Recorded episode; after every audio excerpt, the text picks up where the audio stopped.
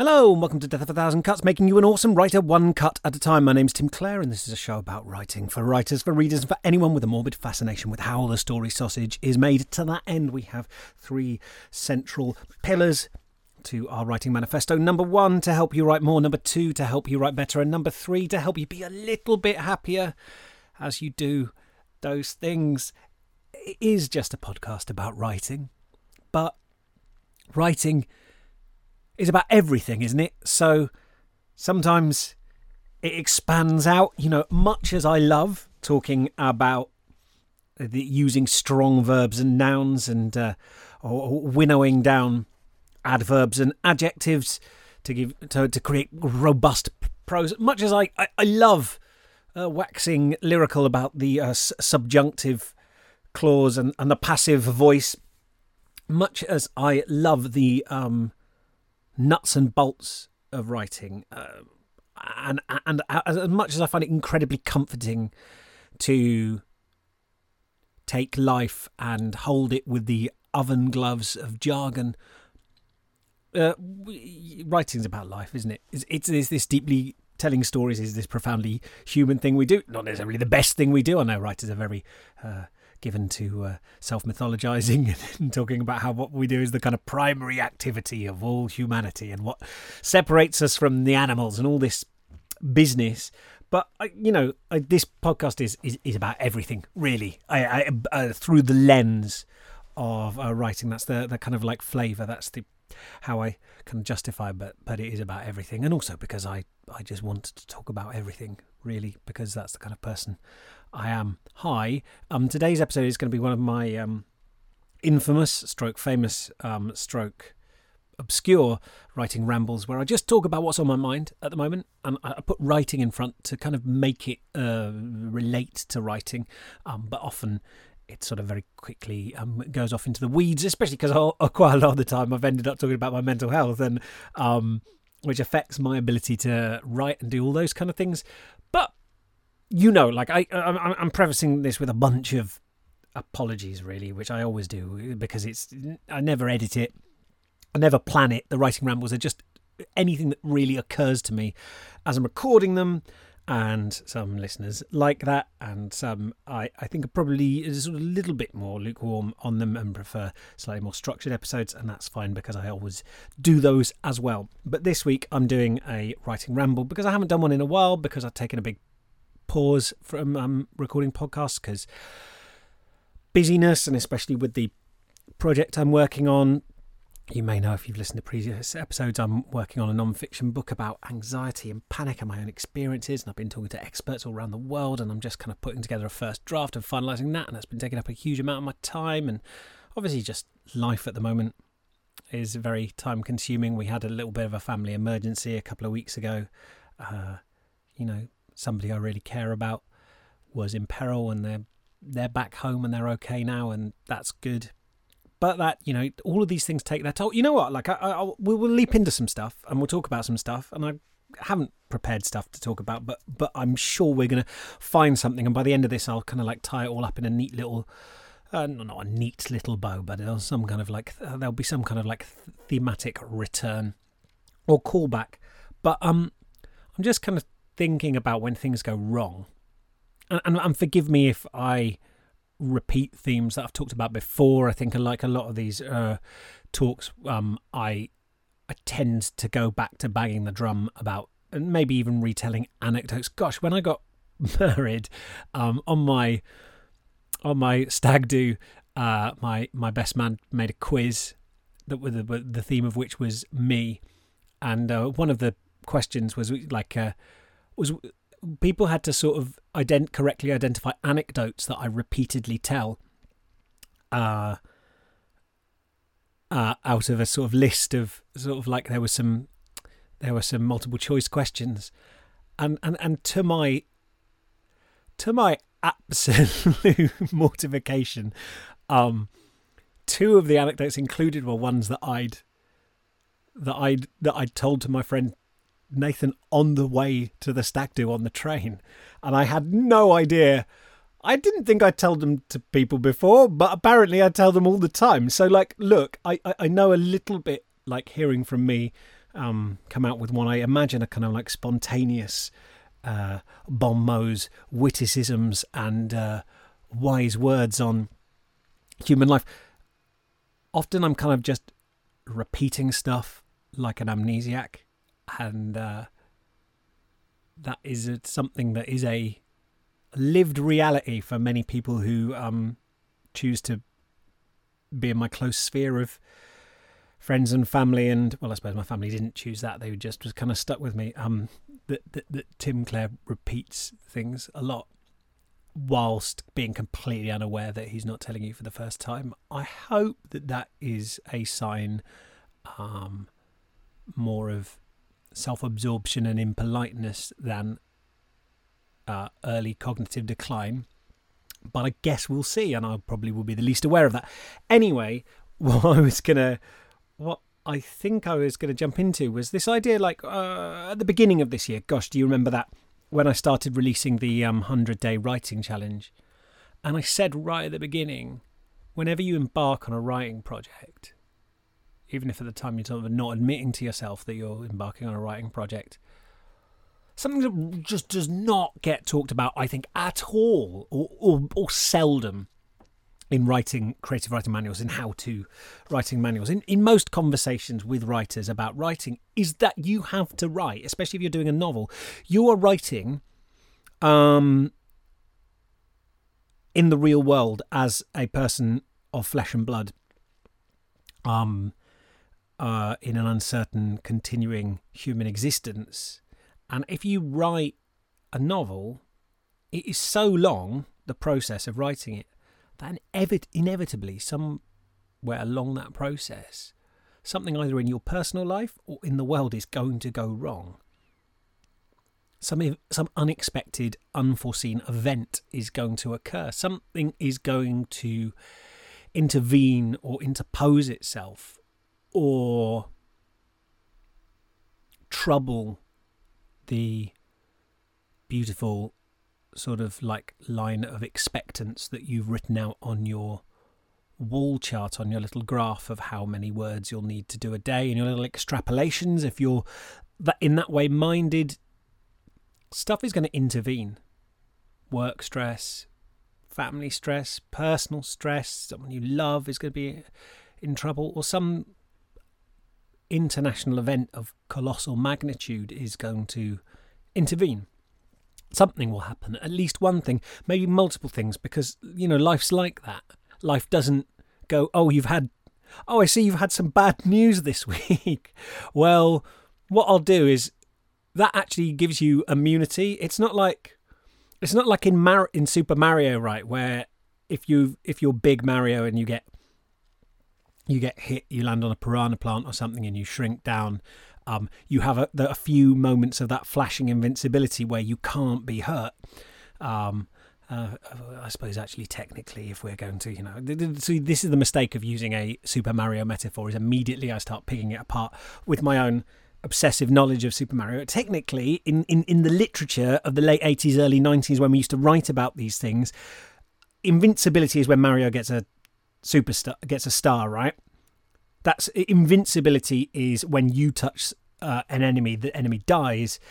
What I meant there when I say you get hit and you turn small, that moment of, of, of kind of flickering, kind of gauziness is actually invulnerability. You can't be hurt, but you can't you don't you pass through other sprites anyway that that's sort of beside the point of what i was trying to say but like look like life is unfair and it's always really surprised me. I, might, I probably have talked about this before, but that like people of a um, and I'm using broad strokes here, but the kind of people who say life isn't fair. Hey, life is life isn't fair. Life is unfair. Hey, you know that isn't fair. Well, life isn't fair. Um, those people are often the kind of people who also will argue. I'll say life isn't fair, but we shouldn't have a welfare state. We shouldn't prop people up with, um, uh, you know, uh, uh, a, a large sort of public sector, and you get you get out what you put in in life. life isn't fair. You can't have both of those things, right? If life isn't fair, we should. Anyway, I'm getting into politics, but you get the idea, right? Like, I, I do think life isn't fair, and that's why we should all be super kind to each other and we should work to create systems that support people when things go wrong and um, recognize that often we get to certain places through luck. But in terms of writing, what, the reason I think it's important is because we have these kind of like platonic models of what the creative process ought to be that just do not take into account, especially with the kind of like length of time that a novel or a non-fiction book takes to write. The, the person you are at the beginning is not the person you are at the end. It just can't be. Not even because of the process of being changed through writing the book, although I do think that is one thing, right? That you teach yourself how to write each book, but also just because life, like you will have gone through. I mean, I don't know what your speed of writing is. I suppose there are some writers who can write a novel in three months, but for most of us, it's over a year. And things will change and things will happen. And eh, you, you have to be a person inside all of this world of stuff that's going on, right? Like you're trying to be a right. There's this idea that writing is just something. We just tend to forget that writing is done by humans living a life um, where the people around them are, you know, mortal and vulnerable and things go wrong and you have emotions and you have a job and the world has events and the future is uncertain and we talk about like you know as if writing a, a novel is this kind of like t- temporal temporally fungible experience that, that writing a novel now is the same as it was writing a novel 10 years ago is the same as writing a novel in 10 years time that, that, that any piece of advice is somehow timeless. And and that's not true because your personal circumstances whether you've whether you've got like a huge family and you're responsible for multiple children and they, they you know they've got to come first whether you're on your own and and then you're you're having to like manage your time maybe you're you know mourning the absence of a family that you would have really loved to have or or maybe you're you know really envious of people who have more time. Maybe you have space to write and you've got like a shed at the end of your garden that you can retire to. Maybe you've got no real personal space at all in your house. Maybe your job takes up a huge amount of your time. Maybe you manage um, physical limitations or sort of mental health limitations that that, that that can make some things that for other people would be almost thoughtlessly easy very difficult for you. Maybe you know you doubt your talent, but then also maybe things happen in your life. You know, maybe there are people stresses or maybe you know like's happened this year you know a huge thing has happened globally that's affected everyone um, but different people to different degrees as well. These things happen while we're trying to write and it can be really hard to sort of make sense of what you do with that. And sometimes you can you know writing a novel is hard can be hard enough as it is. You know i don't think it has to be intrinsically painful. I think it's always going to be difficult but Tetris is difficult, right? But Tetris isn't painful. You know, people choose to play it, including me, because it's enjoyable. A crossword can be difficult but enjoyable. Like taking a penalty in football can be difficult but enjoyable, right? If you score, that's great. It wasn't easy, but it wasn't painful, right? So, like with writing, we've got this it's always going to be difficult, hopefully, because it will be challenging you, but it doesn't have to be psychically horrible, right? But if you're doing this incredible thing that takes a lot of your mental resources, this challenge that is pushing you to become more than you were before you started the process of writing this book, you've got to research stuff. And then, either in your personal life or in the world outside or somebody you love, you know, something goes really wrong and you've got that stress, coming back to the book can just feel like, why am I even, what's the point of this? What's the point of this?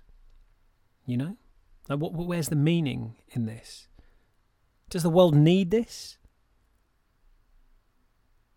Is this what I want to be doing with my life? You know? It, it, and, and those are not stupid questions. And I think they're also probably questions that stop a lot of people from writing at some point in the process. My, my suspicion is I haven't got data for this because of the nature of. It would be fascinating. I wonder how you would put it together. But I, uh, my assumption is that more novels are written that don't get finished. That seems like a contradiction in terms. More novels are started and not completed than are completed. And far more novels are completed than are sold and actually reach readers. But I would imagine that that is then another order of magnitude on ones that are started but are put down and never picked up again. And I think a lot of the, the time that comes down not so much to a shortfall in craft, but a shortfall in meaning.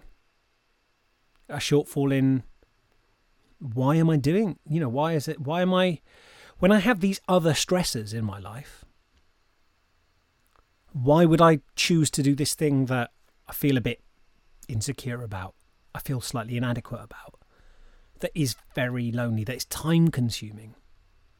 Why would why would I continue with this? And I I think in a time of I I've been avo- right so I periodically just like shut off the news shut off social media so I don't have to really deal with the day-to-day tracking of what's going on with the pandemic and I, I don't propose to sort of talk about it in any detail um now because I've found that I can't like I can't I, I my anxiety side is such that I start just gaming stuff out. And if I were in charge of sort of regional epidemiological epidemiological responses, you know, I had to allocate re- resources of like um, public health uh, organizations, then yeah, I would have to read the news and follow these things and track them, right? Um, but I don't. Uh, so I'm, you know, because of that reason, because I don't have any control over it, I can't exert control over it apart from, you know, complying with stuff that I'm asked to do and trying to, you know, help support organisations and stuff. Because blow by blow, I don't need feedback. I'm I'm just cutting it all off, um, and I, you know, have been periodically doing that all year. In fact, um, so yeah, and, and, and so please, please in your emails don't don't include up, updates on what's going on because I'm. I, I guess it's like trying not to find out the football results for an entire year.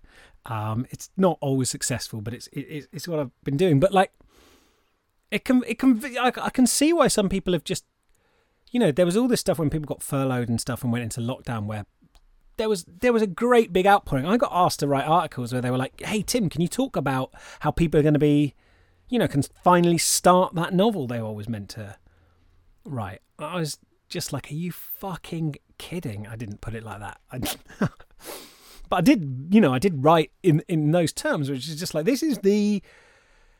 I mean, like, look, don't get me wrong. If it gets you through something and you're moved to do that, by all means. But the idea that in a time of great stress and disruption, it is easier to write.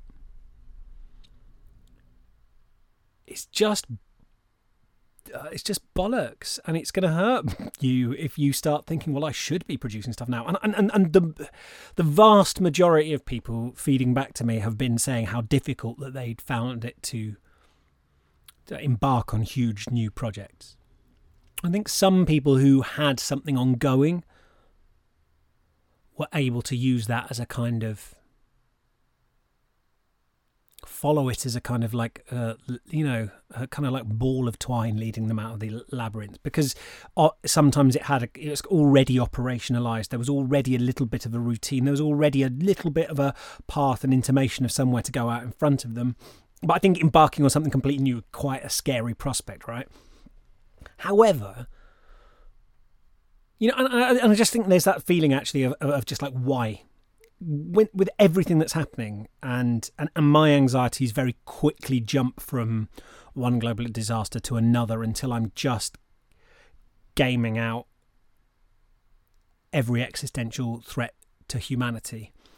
and then ones in my own personal life as well. And gosh, how's this going to affect me? And how's this going to affect my relationships? And how's this going to affect, you know, my ability to be a, a decent father and husband? Is the pressure's going to, you know, break up my family because I'm so anxious and crap? And all these kind of macro and micro from the kind of like most piddly little nonsense to the kind of like big existential scale. And even when I get past that, I'm just like start thinking about the heat death of the universe and the meaning of life and stuff like that, which are not, you know, they're they're, they're reasonable things to think about, but probably not when you're in anxious mode, right? Because your brain is still like looking for threats and how do I deal with this? And it's just like, no, you're a set of, you know, you're just well, I'm just like a complicated E. coli bacterium with a better cover story, really you know like i just and and and i can think further ahead i can think beyond my competence i can i can think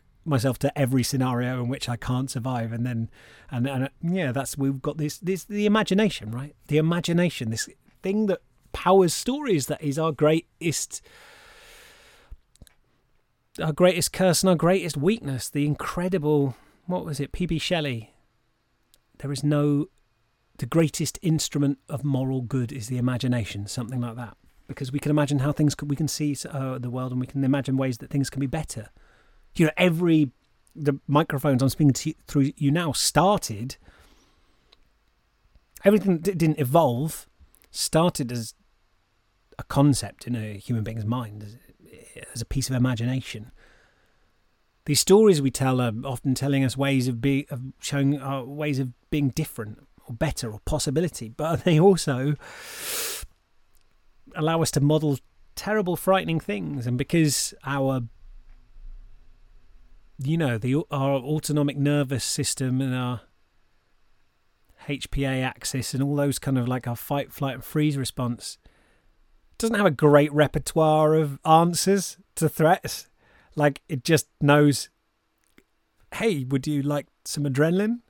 Would you like some cortisol? I can make you want to breathe faster. Can start breaking down some some sugar that's like we can release that from the muscles so you can run faster or punch something. Have some hey, would you like some endogenous opioids? Some endorphins so you won't feel so much pain if like a claw rakes open your arm. And it's like, well, I'm so I was actually thinking about how the economy is going to play out over the next three years. Unfortunately, that doesn't really that doesn't really help me deal with 2022. Thanks for the adrenaline, though. Now I can't stop vibrating. You know, like these are things that we. this is how our body responds to these things. The imagination is an incredible thing, but it can spark. There's a kind of interface with our kind of like lower um biologies, right? That that you know from kind of like early mammalian biology that just just just can create some crazy interactions and super unhelpful ones. And so, unsurprisingly, it's not very easy to write when your body is jacking you up to be able to fight off ninjas. You go, oh, I'm not sure this is going to be very good. I'm not sure anyone's going to like this. Am I wasting my time? Am I stupid? and your body goes, "Oh shit, do we have to run? Do we have to? Do you want? Oh, you, maybe you want to freeze so you don't attract the attention of a predator. Oh no, you want. Oh, you want to fight it? Maybe. Maybe you want to. Maybe you want. Or, or we could go for the full panic. The full panic thing, the just kind of like flailing thing. You are now in the predator's jaws, and uh, we're just going to make you flail and scream so much that it eventually decides it's not worth it and drops you. Right? Like none of those things are useful for most of the deeply conceptual futury issues we deal with. And I wonder whether this year, at points, if you have been writing, you've had these moments of sort of wrestling with the meaning of it all. I think, however, that at times of great uncertainty, although they are not the best or easiest time to begin a project, the emotions that they stir up, the questions that they make us ask, the feelings that they unlock, the crusted kind of like carapaces of self protection that f- start falling down in the face of ah, the world is horrible. Sometimes gets in touch with what's important. Us gets us in touch with what's important, and sometimes makes us realize that really there's nothing we have left to defend. You know, like our pride. And pride is a very judgmental way of talking about our positive self image, our self compassion, you know, but our desire to protect ourselves from rejection and pain. Uh, when you just go, well, maybe maybe everything's going to collapse. Maybe we're all going to die. Maybe everything's really bad. Then that kind of like that feeling of like, what if someone doesn't like my book? Sort of starts to feel like, oh, it doesn't really matter. A sense of mortality, which exists whether you feel the world is threatening or not. That sense of mortality and limited time is just another way that through something that's quite, you know, like it's actually really terrifying and painful, we can actually just let go of worrying about whether this book or this or today's contribution is going to be good enough because it doesn't it doesn't matter. Really. It, i mean it, it, i know it sounds like a very very crappy silver lining is going well you're going to die anyway so you might as well write but i just mean it can be freeing because you go ah you get to let go it doesn't it doesn't it does it just does not matter. I know I've talked about this before, but um, I just was reminded of it because today uh, a listener sent me an email, and um, as as many of you do, and um, and, and, and they there was a line in it that made me think of something that I'd been thinking about. They said Every time I, have thought of writing to you, I picture your inbox overflowing with messages from other more eloquent fans, and I wonder what else I can add. Um, and that's the you know that's what how have you felt that as a writer, right? You know, I just I yesterday I read in a day, I read the new Susanna Clarke novel, uh, Piranesi I think that's how it's pronounced. And it's amazing. Like, and I, I, I, I, it's a deeply unoriginal position to think Susanna Clarke is a brilliant author. I'd love to have her on the podcast. I've been unsuccessful in uh, uh, convincing her publicist to get her on the show, at, but I would love to speak to her. Um, although I don't know that I do a particularly good job because I'm kind of in awe of her work. But I read this new novel. I'm not going to give any spoilers or even any, indication of what it's about. Like my feeling is just, I would read it. It it was very very in my wheelhouse of stuff I like, but I loved it and I read it all in like one session. Unfortunately, because it's shorter than Jonathan Strange and Mr. Norrell, I was able to read it in one session without going insane from sleep deprivation. But just it was so good. And it was so good that it was a little bit sickening because I and look not to say she, you know not to say she didn't struggle writing it that she didn't put in effort that it's not you know that it came I'm not suggesting it came easily to her that she's just some sort of like magic maybe she is you know incredibly talented and it was sort of this savantish whirl that it came off as a first draft but I suspect it was it took a lot of effort and even any effort that wasn't in this specific book, you know, a, a, life of loving words and reading and the subjects that she writes around, you know, all contributed to that. So there's always lots of labour that has gone in and it was earned. But you just read it and go, oh, given this, what could I add? what can I add to the world of writing? Because this, this is the juice. This is it. Like, this is the thing. This is a book. Like, you know, this is a novel. Like, I just go, hey, it's you. You did it well well done you you've done the you've done a you've done a novel and you've done one successfully and for me this is like the hardest challenge in the arts and you've just done a you've just done a great one. Like this is brilliant. I read it. I started off. I was enjoying it from the first page, and I got to the end, and I was enjoying it then, and I enjoyed it all the way through, and I'm still thinking about it, and it was great. And it made me think, and it made me feel, and it was wicked. You've done a great thing, right? Well, how can I possibly the best I could the best the best I could possibly hope to do is is, is like I don't know maybe like it, it you know it's uh, you know it's kind of it's kind of perfect, right? I don't have any complaints. So how what what why do I need to do anything then? why what? It's like we can go home. Switch switch the lights off, start stacking chairs. So the the, the novel has been written. We can go home. it's been done.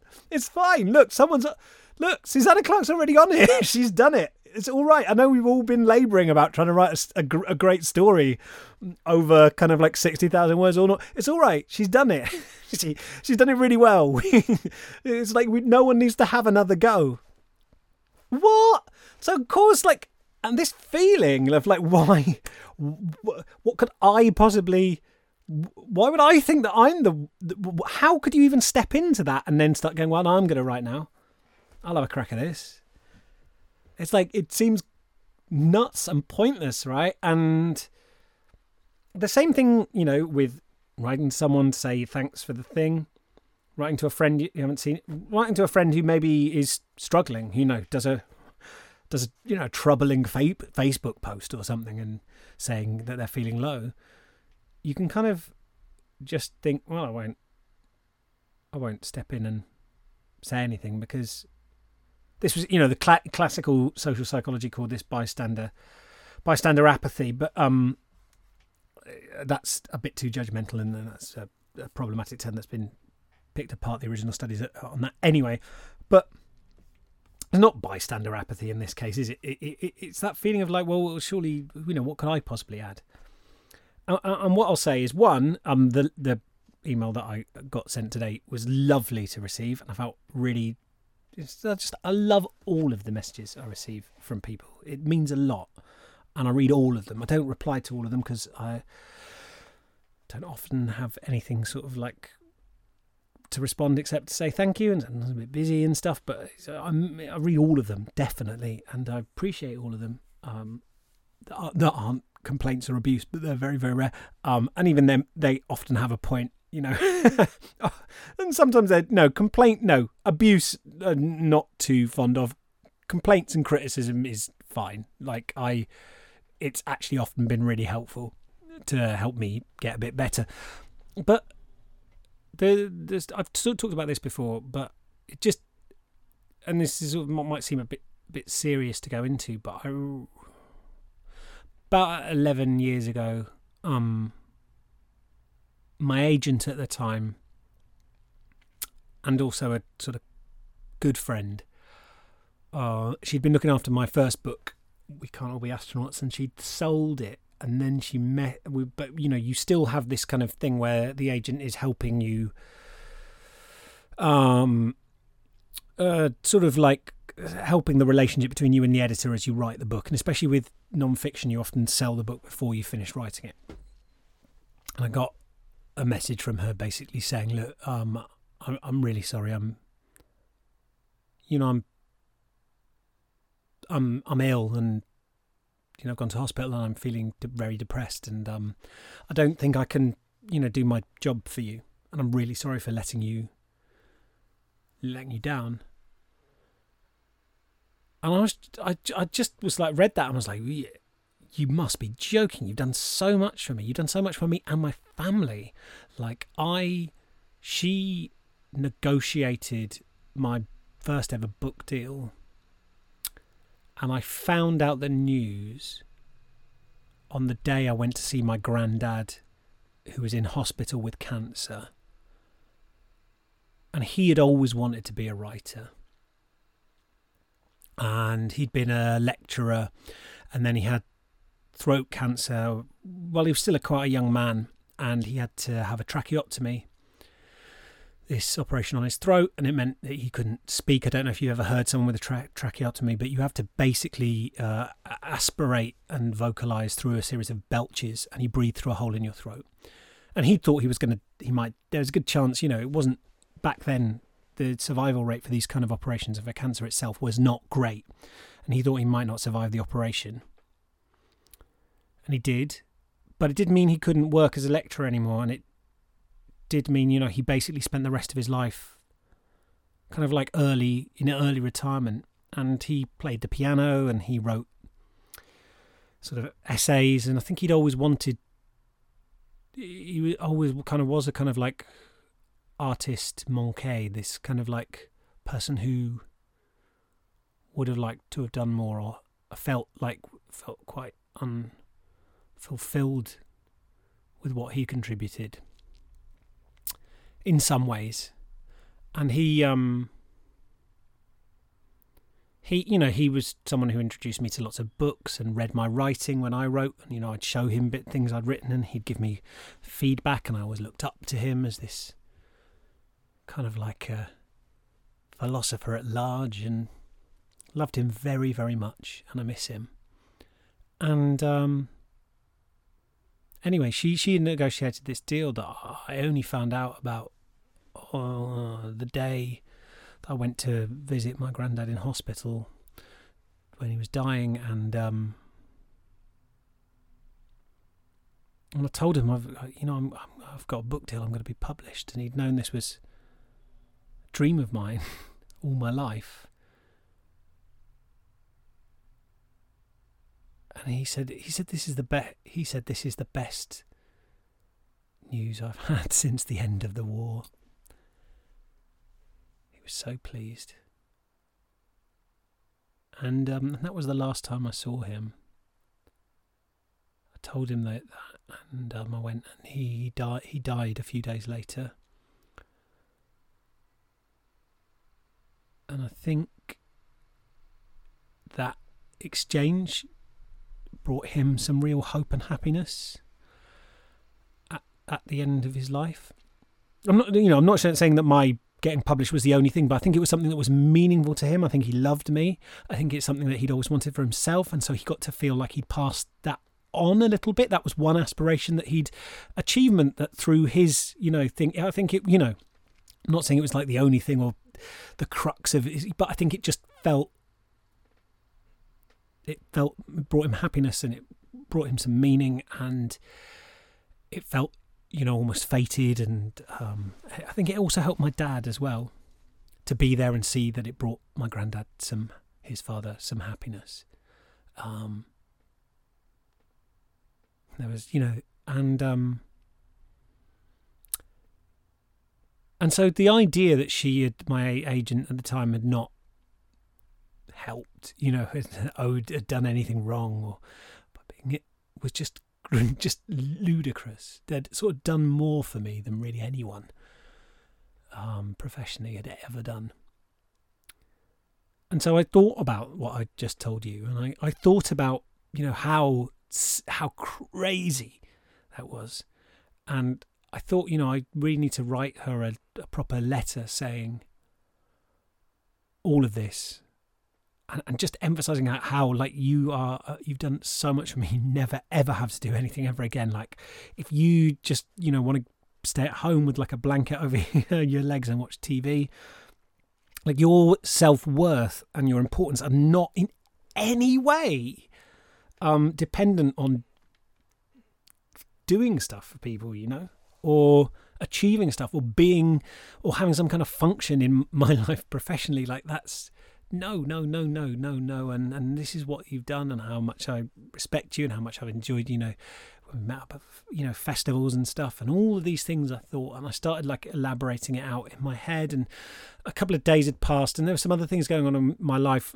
like some unha- some unhappy times, like with relationships and stuff, where I was distracted, and but I wanted it to.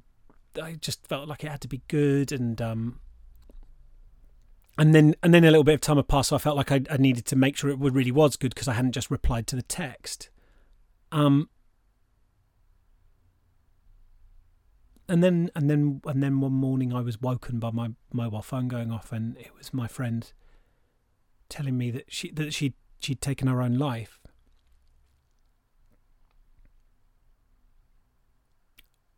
And um,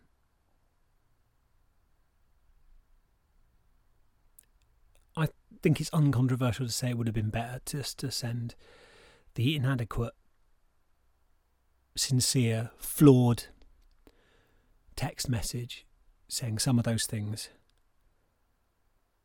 rather than delaying because I wanted to get it perfect. Um, and I think on a sort of much that's influenced a lot of how I can. It's it took a while to turn the ship around, like in terms of how I conduct myself in life. But I think I'm much more of a a gushy, emotionally incontinent, um, immediate, uh, expressive person than I was back then. Um, it's taken practice, and I had still work at it. Um, because I don't. Because the the danger of getting it wrong, um, telling someone something affectionate when they don't. I don't mean like. I don't mean like giving sexual comment compliments to a, a co-worker. I mean like saying I think you're. Re- I think you're really great, and I just want to say you've been such a great friend. Not, not like I don't. I don't mean like making a pass at someone. I mean, just telling people how much I appreciate them, even if it makes me seem occasionally a little bit schmaltzy, a little bit ersatz, a little bit like um that that, that kind of slight. I I I know I, I know from having been around sort of certain um certain type of person, except especially sort of certain type of people who tend to, to be sort of like to do theatre that you that, that sometimes people can sort of chuck out compliments while not making eye contact with you. And um it can seem very false. And so just telling someone that how much you appreciate them it doesn't necessarily translate into actual you know people like action. But i, I, suppose i just the, the consequences of saying stuff or doing stuff or sending the email or taking the risk or reaching out or any of these things has always just been like well much much less risk than the kind of risk of regret and not saying things. And um you know that's a very extreme example but i do feel there's an urgency and not one that should fill us with adrenaline but one that we should just see as freeing like there's no there's there's no way of getting this right. And we're all mortality is coming for all of us and most of us will write books that will be forgotten. And even the books we write that maybe eh, if we write a book that is cherished and loved and uh, is read for centuries then uh, which i think is you know going to be none of us really but even if that happens it won't really be us that will be remembered. It will be the people interacting with it, putting their own interpretations on it, and it will be just part of the ongoing kind of human dance. And, and the stories we make anyway are not really our own, are they? They're they're they're, they're borrowed from the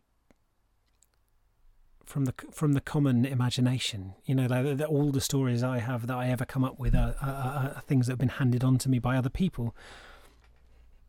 And I suppose what you know what I'm getting at, what I'm moving towards is just this idea that and, and sorry, this isn't just a long pitch for you to send me kind fan mail. I'm not saying like, hey, you want to send me something because you don't. I'm not going to be around forever. All right, I don't mean it like that.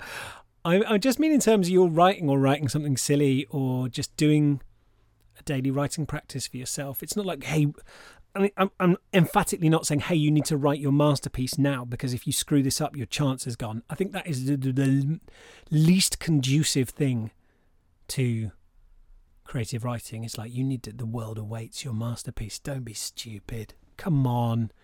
Like, no, like, what the point is, like, it, it, I would say it's more important what you can't afford to wait for is be is being kind to yourself and writing for you. What what you can let go of is the idea that you need to impress other people, that you're going to be personally validated by finally writing the thing and then sitting in the chair while the audience clap and being on a panel of writers while people ask how did you get how did you how were you influenced to write your book? To, you know like it doesn't if you didn't enjoy doing it it doesn't matter. Like that isn't going to make up for it. I think just but if you love what you do if if you can start finding that intrinsic motivation if you can just go hey you know what like i don't have to do this for anyone else it's just it's so liberating it's amazing it's great. And I was thinking about like writing in troubling times, you know. I was thinking about writing in troubling times and when it seems pointless. And I think there's two things that can like really and I think actually what sometimes the reason the it feels meaningless suddenly is because perhaps part of us what part of us was motivated by those extrinsic maybe people are like this maybe i'll be able to quit my job and write all the time maybe I, you know maybe i'll you know, some people will be kind to me and I'll get to go and sit on a panel or I'll get a prize or, you know, I'll get some recognition. All of those things, and I, I know people say, oh, it's kind of egotism. It's not. It's like you're trying to look after yourself, right? You want, oh, maybe then maybe I'll be all right. Maybe I'll be able to like myself then, right? But and then when you know all this stuff sweeps past, the, all of that's threatened. The infrastructure that allows that to be possible is threatened, and we go, oh, maybe it won't. You know, maybe what I'm doing isn't gonna you know there won't be fan conventions for my uh, to, for people to read my fantasy novel or there you know there people aren't going to be going to the bookshop and getting out a book on set in 15th century France who's going to care about that now you know and actually all of that is to do with other people and in a way it's quite good to have those motivations challenged and knocked down because then you have to build up from the inside. I think about like books that were written during the Second World War. A time when like I don't I don't need to give you a summary of the Second World War, but I think there was something like I think during the I think during the Blitz, like during the the Second World War, I think over the whole of the Second World War, the London averaged kind of like one bombing raid every 36 hours. That's the that's the average. I think in, for some periods it was like every you know every few hours in some of the most intensive raiding. But like you know whole streets are being blown up. Like imagine it like I, I know this is like the least incisive historical uh, analysis ever, but like Adolf Hitler is alive and expanding and winning. You people were alive then, right? When Nazis, the fascists, are like armed, expanding across Europe and led by Hitler, and and they and at this point they're they're winning and taking over. You know, some wags are going to say, "Well, aren't the fascists taking over and winning again?" Not in the same way, right? Like and actual bombs are falling out of the sky onto people. And you don't know that the Allies are going to win, are going to beat them back. You don't know what's going to happen. You don't know that Japan isn't going to take the entire Pacific and take over China. And you don't know that Japan isn't going to frigging isn't going to successfully invade Australia. I mean, they they got close, right? Like there's a there's a lot of decisive battles that could have gone multiple ways, and who's gonna and which neutral countries are gonna sort of like come out in favor of whom. Like America isn't even in the war at the beginning. Like all of, and yet, in the teeth of that, people still sat down and, and wrote novels right? When there's bombs falling out the sky on Britain every night, when there are people in your family, people from your street f- fighting, when we don't know who's going to win, when there's years of this to come and you don't know that. People sat down in uh, their whatever you know space they could find in an attic space in a shed in their room you know with a with you know maybe a, a, pencil and some notepaper and and they and they and they wrote maybe you know maybe they had a typewriter or something but they you know they they sat down and they wrote and it's interesting what they they wrote. I mean, one of those people was was was Tolkien, was J.R.R. Tolkien, who wrote the Lord of the Rings, right? And he'd survived the First World War. He'd fought in the First World War. He'd lost friends in the First World War. And to a great extent, the Lord of the Rings follows up the story of of, of, of like somebody who tried to sort out this thing years before and had and the corruption from that something that they didn't realize back then had continued and grown and festered and now a great and terrible reckoning was going to happen. And and and, and, and you know the, lord of the rings is in, to my mind, and I, I don't have any issues with people who, who sort of say that there's parts of it that are racially problematic or you know that it doesn't have great representation for women I, I think that's absolutely true. I also happen to think that it's one of the great works of english tragedy. And it's an incredible story about war and male companionship and, and, and loss and industrialization and it and it and it tries to process huge cultural traumas and especially things that men were unable to talk about for various reasons. Um,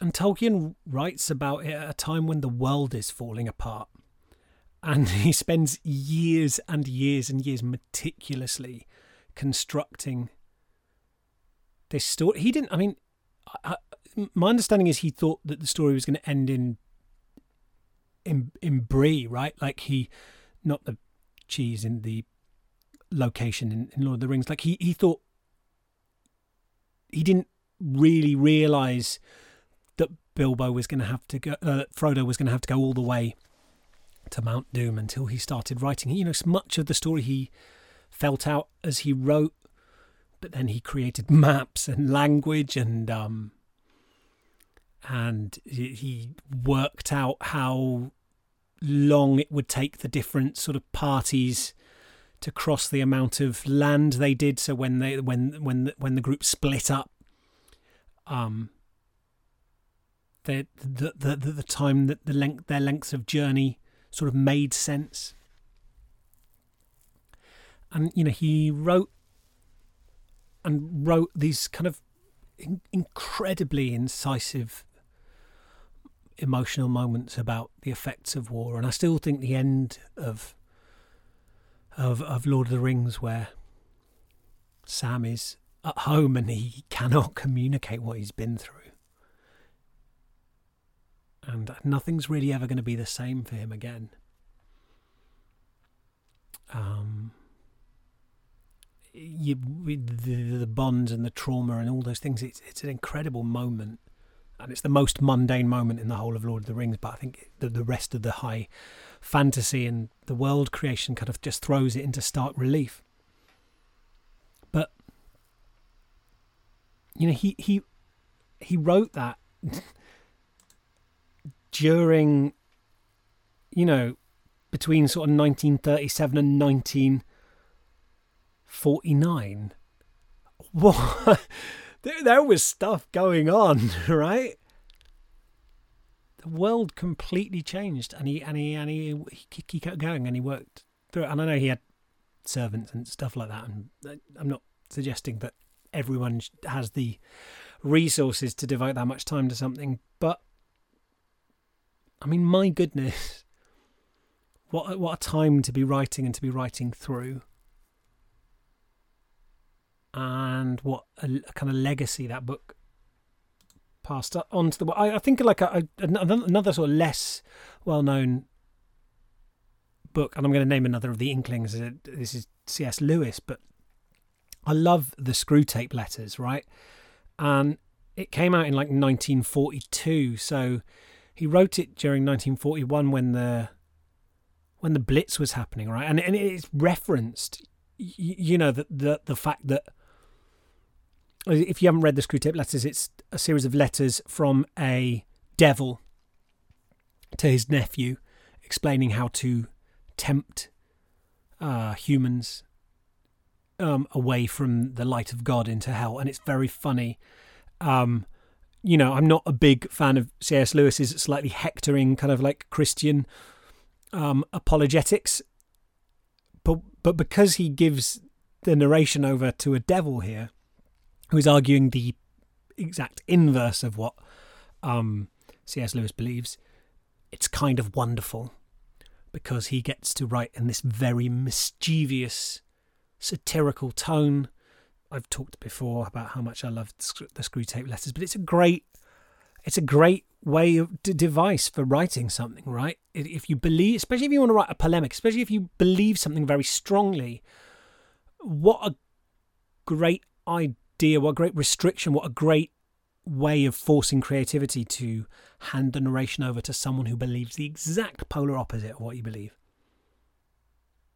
The exact, like, uh, Screwtape, the, the, the, the devil, like, his understanding is that um, the devil what wasn't thrown out of hell, but was so disgusted with God's betrayal that he um, he ejected himself from heaven at, at a speed that could have made it seem like he he had been cast out. But actually it was just he he just was repel was so repulsed. And and and but the, you know there's incredible tender moments where Screwtape talks about love which he can't believe. He cannot believe he cannot believe. He cannot allow himself to believe that unconditional love could exist especially the unconditional love as supposedly evidenced by God and Christ. These things, it makes no sense. It makes no sense that you would unconditionally forgive and love. So what, uh, what could they possibly be getting out of it? They know it that can't be true. So the researchers in hell are working day and night to try and figure out what the secret of it is because it surely this would be a great way of manipulating people. You know, it, it cannot be what they claim it to be. So what's the secret? And then there's this little, there's this little sort of aside where he says some have, you know, some have speculated that we ever truly understood love. You know, we should Im- uh, immediately be forgiven and be accepted back into His grace. Um, and then he dismisses that, and it's it's it's it's it's an incredibly powerful moment, and he and he and he's C.S. Lewis is writing this as as British cities are being bombed, and indeed they are being bombed in the book. You know, he writes about this. the The main character is having to take shelter from bombing raids, and C.S. Lewis um, and, and and and Screwtape, you know, talks about war. You know, the war being making for great campaigning weather for tempters and demons because it, you know, makes people sort of start doubting God. But he also warns that it can bring people together and it can uh, turn their, you know, thoughts towards kind of piousness and mortality, and that's a danger. So you've got to watch out for that. And um, and C.S. Lewis doesn't know what's going to happen at the end of the war, right? He doesn't. He doesn't know that Britain aren't going to isn't going to be. It comes out in 19, it, it is published in 1942. He doesn't know that Britain isn't going to be invaded and freaking conquered by the Nazis, and yet he sat down and wrote this. But there's and, and it's funny. It's a funny book, but there's an urgency and a poignancy to it that is squeezed out. I I, I think it's much better than the Narnia books for for my money. I mean, it's written for adults, not for children, so maybe that's why. But it's it's much less hectoring, and and I'm you know I'm an atheist with sort of Buddhist leanings and and completely superstitious. I'm almost kind of like atavistic uh, style um, tendencies when I'm anxious, which is all the time, right? Like I, I, I will turn and petition any um, interventionist deity who might care to listen uh, uh when I'm worried or scared or whatever. But like it, it, it's it's kind of like a beautiful work of Christian apologetics, I think. And he was writing it at a time of turmoil and when he didn't know what the outcome was going to be and he didn't know what the future was going to be, and there was great uncertainty. And both these books continue to be gifts to this day, you know. Something incredible is sort of squeezed out of that pressure. To to take another example, and, and, and maybe maybe the fi- maybe the finest maybe the finest literature of the three. But like uh, Tove Jansson started writing the Moomins during the Second World War. You know, in in Finland, she start she started writing the first two. The first two Moomin books are kind of like they're they're the first one. You know, the Moomins and, and and the Great Flood is about this.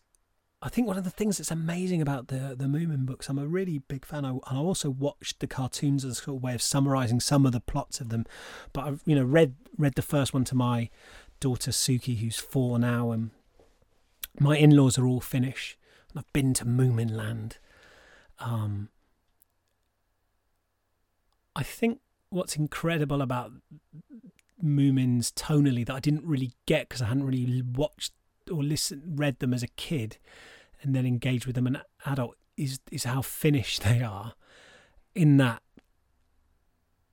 there's this big division between summer and winter and there's huge kind of like comfortingness and lightness and wonder in the books and also an incredible darkness and melancholy and genuine threat. Some bits of it are terrifying. There's some bits I, I actually cannot talk about with my daughter because she's so scared of she's a bit scared of, of the character who in, in english is known as the groke. But the um the the, the during winter as well, when you know most of the Moomins are asleep and hibernating, and the um, Maiden of Winter appears, and this absolutely terrifying character who can freeze you with a look, so scary that even the the, the creature, the Groke, is scared of them. Um, and actually, just some of the um, some of the melancholy and emotional tone of stuff, and the way some fears get really you know when Moon when Moomin Troll is turned into a turns into a goblin and his mother and father can't recognize him. It's really distressing. He's like they hold it for a long time. The tension of they do not recognize him. And just imagine, you know, for a child, the idea that your mum and dad don't know who you are and say, you know, what what are you doing in my house is terrifying and and and you, you know like uh, Tove Jansson, you know she she wrote about you know you, you know being living through the Second World War and, and and suffering from depression during that time as well. Just in fucking hell. it's like how do you survive right just just fucking think about that because i'm sure that i'm so like i'm sure i'm not the only one who's had mental health issues to deal with. I know I'm not the only one who's had mental health issues to deal with during this very trying year. So you know you have a have an issue like severe anxiety or depression, right? And then that has been triggered by actual real world, undeniably not great events. Imagine having uh, imagine having depression during the Second World War. It's like the actual the actual Nazis are spreading through Europe and you feel depressed, well, now where's all those people going? Oh, come on, why can't you cheer yourself up? Go for go for a walk, get some get some sunshine. It's like it's like you can just look at the state of the world and go, um, I think this is pretty depressing actually. Like it's not it's not hard to look and see good reasons why you should feel like crap. And yet this was, and again, I don't want to. These are sort of like all huge high points in a way that could make you feel like, oh well, great. Now you're saying the the way I got to transmogrify my sadness or the stress of this year and stuff it's to write essentially a work at the level that it enters the canon of national myth. like, basically, you're saying to me, it's got to sell. In all of these cases, these are all authors who've sold work, works have sold in the hundreds of millions. This has got to be a def- this has got to become a defining national myth. No, I'm not saying that. But I'm saying that there's something very powerful about engaging with your emotions in these times. I think without really bother being too worried about what other people think about it. And, and, and my feeling is, and I think when I've read bits and pieces about all of these, you know, biographical stuff and autobiographical stuff by all of these authors talking about their writing, my sense is that they were not, did not have a huge eye on what anyone else thought at the time they were lost in these works. At least at the beginning, they were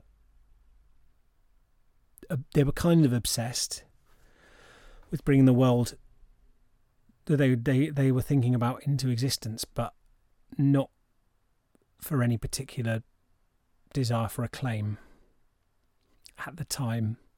I, I you know I know Tolkien and um, C.S. Lewis certainly had their moments of. CS stands for Clive Staples. No wonder he changed it. No wonder he always wrote it as CS. C.S. Lewis sounds like a fantasy author. Clive Staples Lewis sounds like a upholsterer. I only said that because of Staples, I think. Just an upholsterer probably does use Staples. But like the yes like just uh, and, and and think actually about how joyous and comforting the Moomins is. How affirming it is to have someone in all of these cases, actually, there's a kind of melancholy that runs through all of those books, but like there's an engagement with death and sadness in all of them, and change, and the human longing for comfort and meaning. And God, I'm so glad they exist. Gosh, I'm so grateful to these authors for writing them and all the joy that that's the hundreds of millions of people who've written read read those books. Right? Who've read their works. And how transformative that is. How many people have felt less alone because of people's willingness to go into their melancholy to go into their worries to fully inhabit them without fear. You know i'm, I'm not I, I feel like with tolkien maybe you know, he distanced himself through this idea of myth, but I think he ended up writing something that was immensely, immensely personal.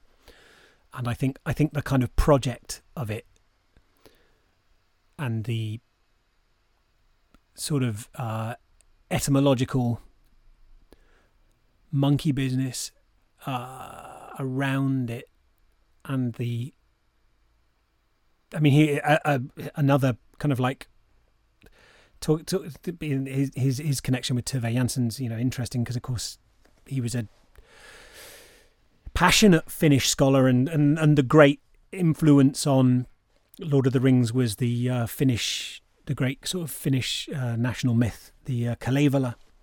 In fact, Tolkien nearly failed his degree because such a crap way to Skype, but he'd spent he'd spent all this time like a, pet project translating the Kalevala. You know, as you do, I'll just do some translation from the easy language of Finnish into English. Um, but you know that that that that national epic was a big influence on Lord of the Rings, and um, I yeah that, that's you know that's what I think is that whatever you want to write about, and I, I, I've picked some examples that reflect sort of my personal interests and, and loves and penchants, but I don't. I I feel like you could. It doesn't really matter uh, how. I, I feel like that how it connects with other people later could be lovely, but I don't. I think that's sort of one, not your business, and two is is unlikely to be. I know this sounds like a very sort of controversial statement to say, but it's unlikely to be the the main payoff for you, even if you have like lines and lines of people queuing up to get their books signed. And you know, I've done book signings actually. You know, even like some like uh, small fry like me, I've done a bunch of book signings. I've had queues of people, not obviously at their level, but like I've had you know lines of people come to talk to me about my books and about my work and the stuff I put out, and it is it is lovely. Don't get me wrong, I love to. I, gosh, and if someone enjoyed one of my books, great. You know, don't get me wrong, but the real pleasure, the real joy is is work the real and, and let's even put pleasure and joy aside the real meaning the real internal alchemy the real growth the real change the, the the real sort of guts of being a human even can come through the changes and the inner work that you do when you start writing about stuff that matters to you without fear or with fear, but you do it anyway, and you go straight for connecting with the emotional heart of what you care about.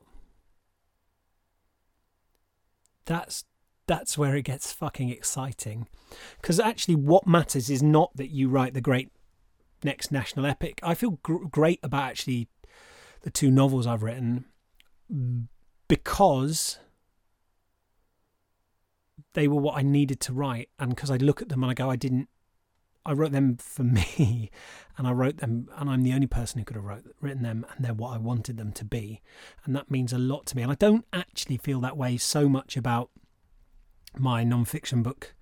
We can't all be astronauts. I feel like I was still finding my way, and I feel like in lots of ways I had to do a series of negotiations to get it published. That meant I wrote a book that wasn't quite what I meant, and um, I just think some of the ways I wrote about myself weren't very authentic, and some of the sort of slightly crass jokes I made in there, I feel a bit embarrassed of. But I, I, I just feel maybe like I made some compromises and maybe in other ways tried a bit too hard to sort of appeal to people in a way that wasn't me. Whereas, you know, with the honours and the Ice House, no matter how they're received how many copies they sell and how many people they connect with. And I know this is not, you know, I know publishers have a different feeling about this, but for me, it, it's just they they're what I wanted to do, and there's a real peace that comes with that. And I think in in tricky times, you know, start and and you can and, and you're into all this because you go you go okay, so I'm going to sit down and connect with my you know I'm talking in very abstract terms. But your in to all this is to is to you know get your notebook and do your sort of 10 minutes a day do some free writing or some note taking or follow some voices write some monologues you know a, a, lot of my ways into this are the ways that i've sort of tried to set up in my two free uh, free um courses that i've put online that like getting you into just doing the daily work that starts getting you in tune with the kind of thing you might want to write. And you know, like I've and and do read because I think that often starts to again you get influenced and you, know, you learn bits of style and also it just like lights little little things resonate with the tuning forks of your heart and you go oh this is this is it. This is what I want to write. This is the kind of thing I want to write. And you kind of you use them as models and stuff like that. But um uh, quite a few people told me off when I I, I said that I didn't think read, read, read, which is the, the, this advice that I heard again and again when I was doing my MA from a, agents would and editors would come to the University of East Anglia and we'd have these big lectures where they talk to us and they'd say this is you know the what you need to do the number one piece of advice is read read read. Just read loads of books. Keep reading keep reading. And I, I, I got in trouble by saying I don't think that's great advice. And and I probably didn't phrase it very well and um uh, you know I'm not the only authority on creative writing, so by all means take what I'm saying with um, several pinches of salt, or just ignore it entirely.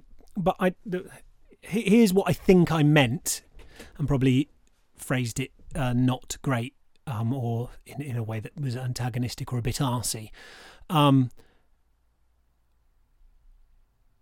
one, I think some people read all their lives, and if you, some people read loads and are sh- shite writers. So clearly, it is not adequate in itself. Two, I just feel like there's so much frigging pressure on people to have read a certain canon of books or be this well read or to have have you read you know I, I, you know there's a certain there's actually a certain I think maybe maybe and maybe I was a bit speaking to the culture of kind of like creative writing MAs where there's this kind of slightly there's this kind of game that goes around literary circles where you profess embarrassment for not having read and then the aim of the game is to be embarrassed about not having read and then make the book that you haven't read as ob- that you're embarrassed about not reading as obscure as possible. So it's kind of a humble brag because what you're saying is actually my standards are so high. So you're like oh god i mean i i, I know it's really embarrassing but i haven't read uh I haven't read À la recherche de temps perdu in the original French all the way through. And I know, I know I should have read it. And it's like, really? And, and, and what you, the aim is to appear to be confessing something uh, that is self deprecating while making everyone around you feel hugely pressured. I just think saying to people, read, read, read, is a great way to suck all the fun out of reading. It's like just saying fuck, fuck, fuck. How, how can I improve my relationship? Fuck, fuck, fuck. You need to be shagging all the time. Now, a happy and passionate sex life, I'm sure, correlates well with relationship happiness, right? For, for people who enjoy having sex, of course, there are different types of relationship, and you don't, not everybody likes having sex. Uh, that's fine. I don't mean that, but just like there's nothing could be to just break it down into this stupid is this thing that's basically about volume. Read if and when you enjoy it. If you don't, then don't. I I just don't imagine anyone sits down to write who doesn't enjoy reading and who doesn't read books. If you don't, you're still allowed to write. I, I feel that's the kind of thing that might get me crucified for saying. You know, like, just you're still allowed to write. If you don't read, it's all. I don't mind. Like, why would I say. If it brings you pleasure to write, you're allowed to. Pro- look, it probably reading I, I, I like I can't A B test my life. I'm sure that I'm a, a, a, miles, miles, miles better writer for reading and enjoying other books. I but I write because I read stuff that I love. You know, I just read Susanna Clarke's new novel yesterday. I did not read it because I'm a professional writer who needs to read other people's shit. I I read I did not read it because an agent said to me read read read. I did not read it because I thought I was going to like level up or I was going to like just suck its guts out like it was a an oyster on a platter and I was going to go and then take ingest its essence. Has reading will reading it have made me a slightly better writer and made me feel more inspired to write? Yeah, probably. But that's not why I sat down to write it, uh, to read it. I sat down to read it because I was excited and it was fucking great and I just got to enjoy it and it was great. And of course, editors and agents and authors are going to say read, read, read, and defend that whenever it's threatened, whenever someone challenges it, because we make money when you read, read, read. But honestly, who gives a fuck? Like, just do what you like. and I think especially because people, you know, within the literary circles, especially authors, don't realise how elitist we come off because it makes it sound like you need to have read loads, and and you don't. You can start. I I suspect if you start writing, you'll be your your ability to. I, I sus- you know, like if you want to read better and you want to be able to understand more books and you want to enjoy them more, then maybe my advice would be write, write, write. You know, like I feel like writing can really unlock pleasure in reading and make you appreciate these books are not artifacts. They're not meteors that punched down from heaven and were found in these kind of storied relics. They're just stuff that were made by like gobshites and shit munchers like me and you who sat down one day and and just fucking stumbled and blundered their way through and figured it out by flawed human beings who who shat and lied and paid bills and had breakups and doubted themselves and tore stuff up and didn't know how it was going to finish just like the rest of us you know and and there's just, there's something I feel again like I feel like you're more likely to read loads if it's an intrinsic motivation. If you're reading for pleasure because you have found stories and authors who you love, not because there's this normative influence, there's this orthodoxy saying you have to, because otherwise you're a monster if you say anything else. Come on, guys, come on. It's like, are we so. Are we so paranoid and insecure about our work that we think we have to shame people into reading? It's like if you don't you don't read if you don't want to. I think you're missing out. There's so many fucking amazing stories out there, but do what you like. Honestly, do what you like. I, I read because I love stories because I love words, because it is a sustaining, exciting thing for me. And I I do kind of there was a famous experiment actually in social psychology where they got some kids to do some drawing. And then they split they split them into two groups and one group did some drawing and got no reward, and the other group were promised a reward if they all did some drawing. And then afterwards, they observed those two groups and